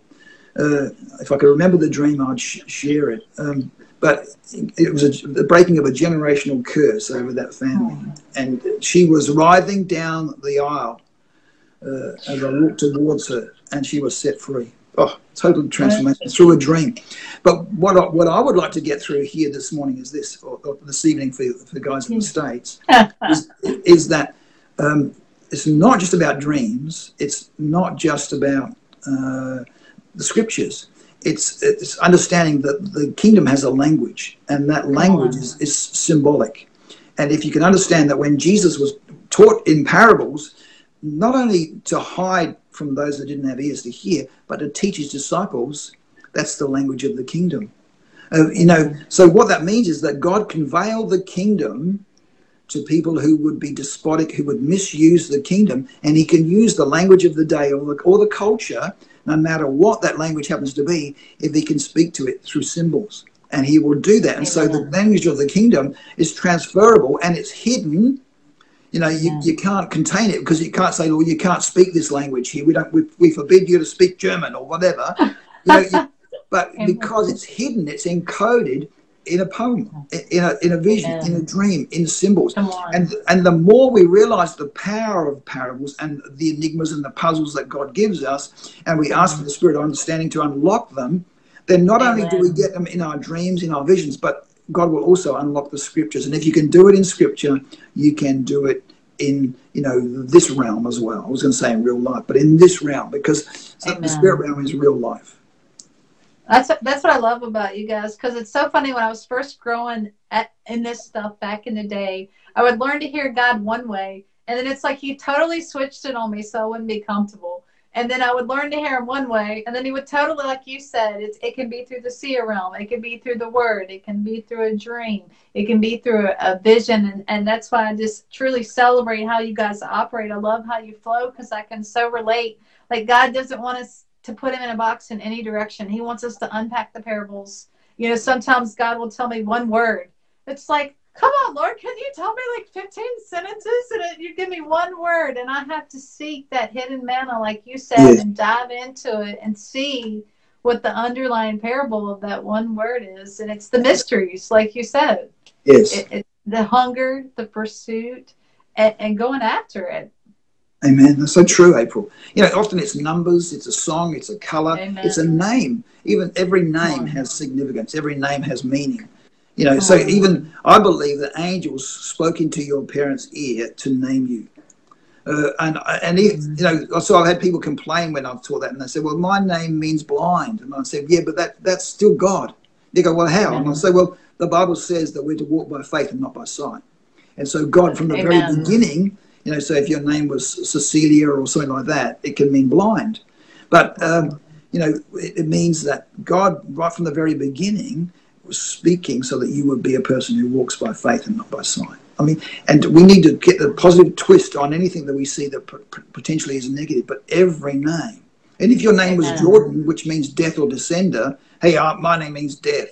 Welcome, you know, death. Realize this: that you are that you are the um, you are the cusp, or you are the transition, or you are the barrier for people to step into the kingdom. You are the you are the, the vehicle. You are the one that the people uh, travel through to become uh, kingdom sons. And so Amen. we've got to read God's insight on and in that name. So names, particularly in Scripture, places, people, and even in our life. And so don't be spooky looking for things like this. But you know, one lady left a, a meeting. Uh, down south in our own city here, and she was driving home from dropping off her daughter at work, and all these dandelions crossed the road, and they suddenly increased. There was one, two, then there were thousands of them crossing the road. Wow. She'd never seen so many dandelions, and, she couldn't actually see the plants where they'd come from. So the breeze had picked them up, and they they crossed them, and they crossed over the road. Now she's driving forward she's moving forward. That means is their future. So she's moving into her future as she goes forward. When you leave your home, and your home is a picture of you because you are God's house. Second Corinthians 5, verse 1. Uh, First Corinthians chapter 6 says you're the temple of God. Uh, Second Corinthians chapter 6 says you're the temple of God corporately. And so you, as you as you, as you leave your home, if you leave through the front door, if someone's greeting you at the front door, or the front door's open, that means the door of your heart or the door of your mouth's open. Or if you're leaving that, it means that you're stepping into your future. So as she's driving down the road, she's moving forward, she's moving into a future. These dandelion heads, you know, wow. drifting thousands of them across the road. What does that mean? Amen. What is a dandelion oh. head? It's, it's a seed bearing pod. All right. And every one of those carries seed. And what that is, is God saying to her, Do you have a need? There it is. Why don't you start to speak it? And I've got Amen. thousands of them. I've got thousands of them. Do you have an erection? Do, you, like the people watching us right now, do you have an immediate need? Because we can step into that lady's experience by faith right now and we can grab a hold of one of those dandelion heads, those seed pods oh. right now. And Father, I grab a hold of healing for my family or for so and so, my mother, my brother, my sister, my mum, my dad right now, or, or my work friend. Uh, Lord, I grab a hold of that seed. Uh, for a mate, you, you said it's not good for a man to be alone. Lord, if I'm looking for a partner, Father, I grab a hold of that seed. Lord, I grab a hold of the seed of no debts from the year of Jubilee, right? And I move Amen. back into my inheritance. Let, Lord, let me move into my inheritance and all that you have for me in the kingdom right now. Whatever your need is, there's a seed pod, there's a word of God, there's a promise from God for you to grab a hold of. Let God illuminate that word so that you can grab a hold of it and you may already have it in your heart. Uh, chances are He's already got it there. And release it now through your mouth so that your mouth lines up with the word that He's put inside of you. And you are one man, one woman, and that's truth. And our angels go to work. Angels go to work. And so, Father, we thank you that angels are dispatched at the speed of yes. thought, as the yes. speed of our words, and they are interdimensional right now. Father, there's more angels, but we don't see them like we do see. And yeah. so I thank you that you, you have assigned angels, and every one of us has angels. Not only do we have angels, guardian angels, not only do we have angels as we come into God's presence, and not only do they come with us as we come out of God's presence, Psalm 91, but angels are here for healing. Angels are here Amen. for prosperity. In Genesis Amen. 24, verse 40, God sent a prosperity angel, and God sends angels ahead of us to prosper our way.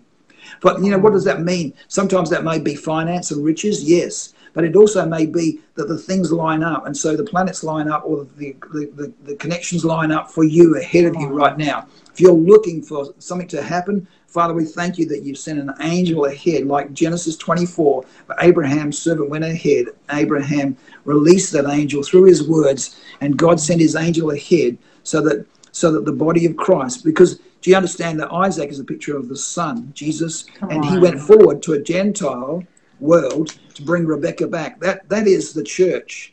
All right. The church hadn't mm. actually met the church. This is Genesis 22 verse and through verse 20, chapter 24. 22 is where where not, oh, I could open this up, but let me go just to Genesis 24. He mm. sends an, a, an angel and he sends the servant. The servant's name is Eliezer, which means helper.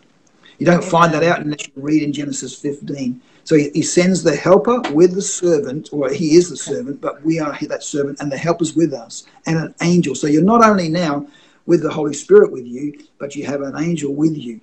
And our mm. role as sons is to build the kingdom and to build the kingdom's sons as well, to bring the others oh, out of darkness into this kingdom that we share in.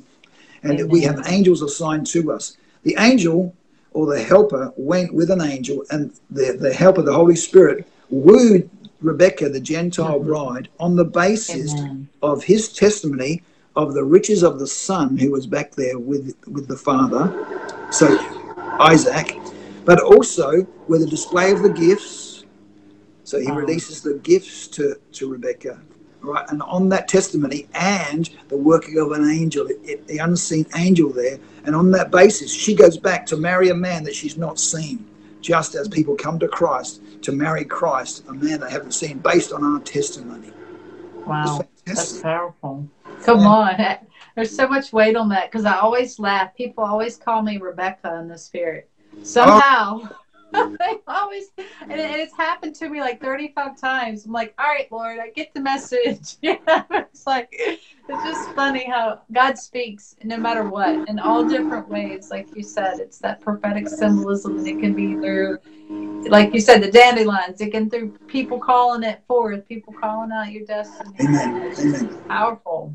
Amen powerful and, and how you uh man i just feel the glory really heavy lord we just come in unity and i just release the glory over people watching right now and i just wrote down some words of knowledge and i'm gonna have adrian agree with me before i forget to, to even share them because man it's just awesome the revelation so lord we just I just seen an Achilles heel. If you have a need a new Achilles heel, we just command that to be made whole right now. We just thank you, Lord, that you're releasing it from heaven. Whoa, I've seen a rotator cuff. Lord, I just declare that rotator cuff, a new rotator cuff from heaven right now, all muscles, all tendons. I just seen uh, somebody that you went through a car wreck and your C4 was uh, just, uh, almost seen like this huge trauma and like the vertebrae was actually just sticking out. So, Lord, we just command yes. in unity. Yes creative order from C1 to C4 right now in the name of Jesus Christ. We curse those roots of trauma. Whoa. We command it off right now in the name of Jesus. We just command total alignment. That's right. Total alignment right Thank now. for alignment. Whoa. Yes, Lord. Thank you. I seen a deafness in the left ear. We just speak against that mute spirit right now.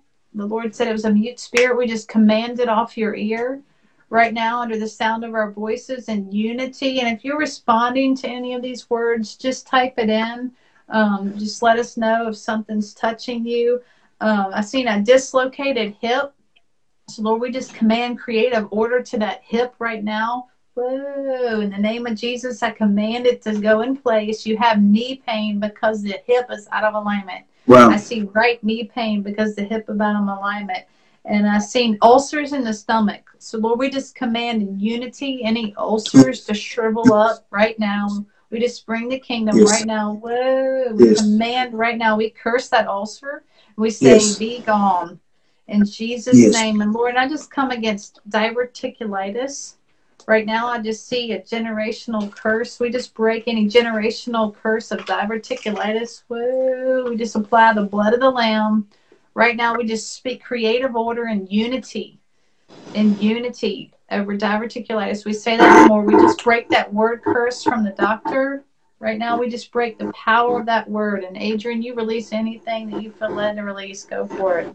Father, I thank you for the words of knowledge being flying here right now. Father, I just speak Lamentations 3, verse 17 into being here. The Lord thy God in the midst of thee is mighty. The word there, midst, actually mm. means it can be the depiction of your inner being and your mind. Yeah. And so, Father, right now, the Lord thy God in the midst, and he shall save, which means he'll deliver you from this situation, and he will rejoice over you with singing. That singing is when he cried out on the cross, It is finished. And so, Father, right now, we, we bring each and every one of those people with an issue. You know, the person with a Achilles heel problem, uh, Genesis 3, verse 15. He may bruise your heel, but you're going to crush his head, Father, right now. And we just invoke that verse right now. We crush that ailment right now. The enemy might have tried to upset your walk.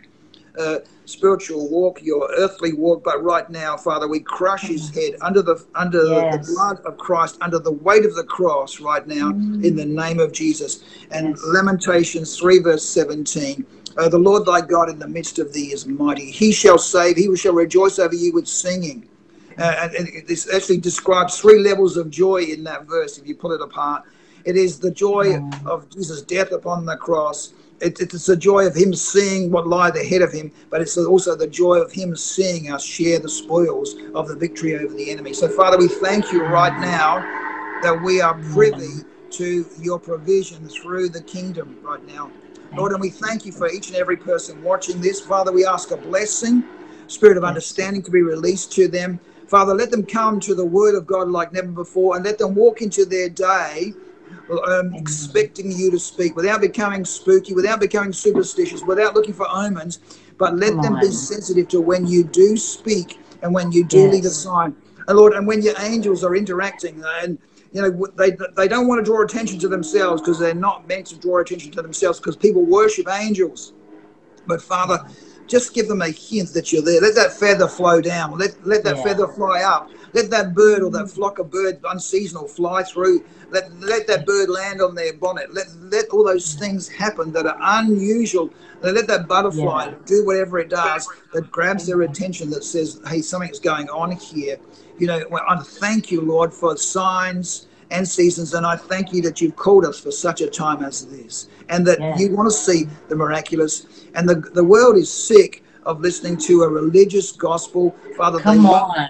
The, the proof and they want to see the substance The of that which we believe. Father, I thank you that mm. you're raising the church to a place of revelation where it can step into all that you, you've, you, the provision you provided for us. Let us not just camp at the cross because we become religious, but let us step through the door of the Come cross on. into the kingdom provision that you provided. And Father, we release that here this morning and this evening, no matter what continent you're in, in Jesus' name. Amen. Amen. Woo. So I have a few requests on here for people want to see if you will impart dreams. I should have known that, right? Why did I not think of that one? Go for it, Adrian. Father, Father, I thank you that you have given us a dream life and there is an impartation that takes place your your spirit will raise faith will rise as you hear other people and their experience so father right now uh, we i release on behalf of adam thompson and myself the authors of the divinity code father and the the unction and the authority and the the the gift that you caused us both to carry both different but both complementing one another father i, I release that gift to, to these people, Lord. I pray, Father, for dreams. And I pray, Lord, for spirit of uh, remembrance, Lord, that they will be able to remember their dreams and be diligent to write it down. So when you go to bed tonight, put a pad and a pen next to your bed. And if you happen to have a light pen or a pen that lights up when you flick it, um, even better, so you don't wake up your partner.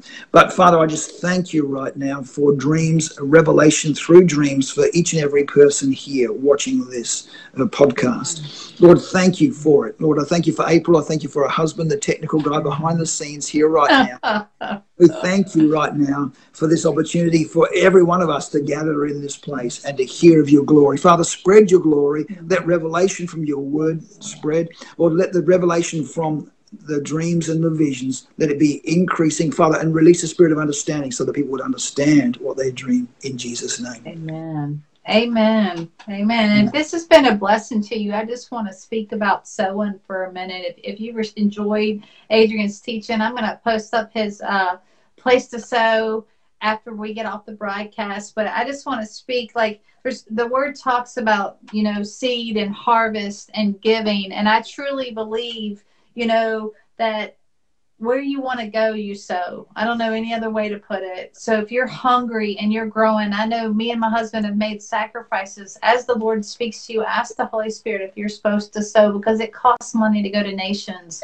It costs money for airplane tickets. It costs money for food. It costs money for gas to travel to share the gospel. And I am I'm just asking you to to do whatever Holy Spirit puts on your heart. But I, I just remember one time, and I'm just sharing this for myself, Adrian, because it impacted me so much. There was somebody who went to a nation and they just come to take from the man of God. They just wanted to take, take, take. And God said, You're not gonna they're not gonna receive anything because they didn't sow and they didn't have a heart. They just came to take, take, take. And I and I was like, man, you know, and and, and that just impacted me because I've always been I've always loved sowing. I'm just that's just the way God wired me because I believe in the men of God and what they carry. But when, when God showed me that, it showed the heart of the Father. You know, you honor a prophet, you get the prophet's reward. Amen. You know, and, and that's just so if it's been an honor to you, I just ask you, no pressure, but just ask Holy Spirit. You know, I always want to give a chance for people to sow because it's about honoring what God's imparted to you and what God's given you through Adrian imparting. And uh, I'm just I'm just so thankful to have you guys on here and and to be you know to see what God's doing in Australia and doing through you guys and give us a little update of, of what's going on the next month or two. So uh, for Adam and I, we actually have a tour starts in September in Australia. Uh, we are in uh, Sydney in the Blue Mountains uh, okay. in Hamilton, New Zealand, and on the Gold Coast here in Australia. And then we have a tour starting in October, going through into November in the States. And so we are in Lake Mary, Florida. And then we oh. go to, we are also doing uh, a place in Florence, Alabama. And um, there's another couple of other spots, but you can see those spots on the, the divinitycode.org website. You can see our schedule of speaking engagements there. So if you're interested in catching us, and we do interpret dreams publicly, but they need to be nice and short. Uh, Amen. They need to be something that you can relate to us in 10 to 20 seconds, you know, something really, really Amen. short. But um, any of those longer dreams, that uh, you can't do them publicly, all right? And so, Amen. but we do interpret, we do impart, and, and Adam – Adam has an incredible gift. Adam's been on here mm-hmm. before, and he has an incredible seer gift. I mean, yes. he really is in demand. Uh, he's in Italy right now, flying to Germany, I think, today or mm-hmm. tomorrow. Um, I, I, spoke to him last night, and uh, he's having a great time. But he has an incredible gift, and God's blessed us with with with both of us. Uh, we balance Amen. each other out. We are like fun we are so different, but we enjoy uh, ministering together. We have we Amen. do have fun, and and Adam is Amen. incredibly funny. Uh, I'm more the dry one, but Adam's more the slapstick. Um, but uh, we we do have a, gr- a, great time. You know, can you have fun Amen. in church? Of course you can. And uh, Adam has incredible seer gifting, calling out uh, people's names, uh, watching an angel touch people, healing. And last night he was telling me that a lady had an issue with the back of her head and she was totally healed last night. Amen. Uh, and they got Come reports on. back uh, because he saw the angel next to her and he called it out. You know, he stepped out in faith. Mm. Incredible things happen. And so, if you have opportunity to come to one of our meetings in the States or Australia, you're most welcome. Uh, God Amen. bless you for joining yeah, us. Yeah, God bless you. Yeah, thank you so much for coming on and sharing your revelation and, and just sowing into everybody that's watching tonight. I just want to thank you for responding to the invitation for doing glory stories. Oh, it's my opportunity. Thank you, April, for the We and, love you guys. And maybe when the book is released, we can do it again. Amen. Amen. I'd love to do it again. And, and when you guys come back, I love to share stories from nations. I love the nations. I love oh. to honor what God's doing in the nations. So yeah, just reach back yes. out to me. I love it. Yes. Wonderful. But I know I, I want I don't want to take up your whole morning. I know it's morning there, but uh, it is. It's eleven twenty three in the morning. Oh man, it's gonna be lunchtime for you. It's almost ten o'clock here. Okay. But yeah, be blessed. I'll hear, I look forward to hearing from you guys soon. Thank you, April. And get his book. Get his new book. It's Bless you. Kingdom Mysteries hidden in plain sight. Kingdom mysteries hidden in plain sight. So after you get off here, pre-order his book because you'll be blessed by the revelation that he carries. And tell Adam I said hello. See you, April. Right. Bye. Bye. Bye now. And everybody, that is another glory story for you. So I would just like to challenge you on the different things that you heard my guest talk about on the glory today to just get alone with God and ask Him to help you cultivate His presence in your everyday life and see what kind of glory story that God wants you to be a part of.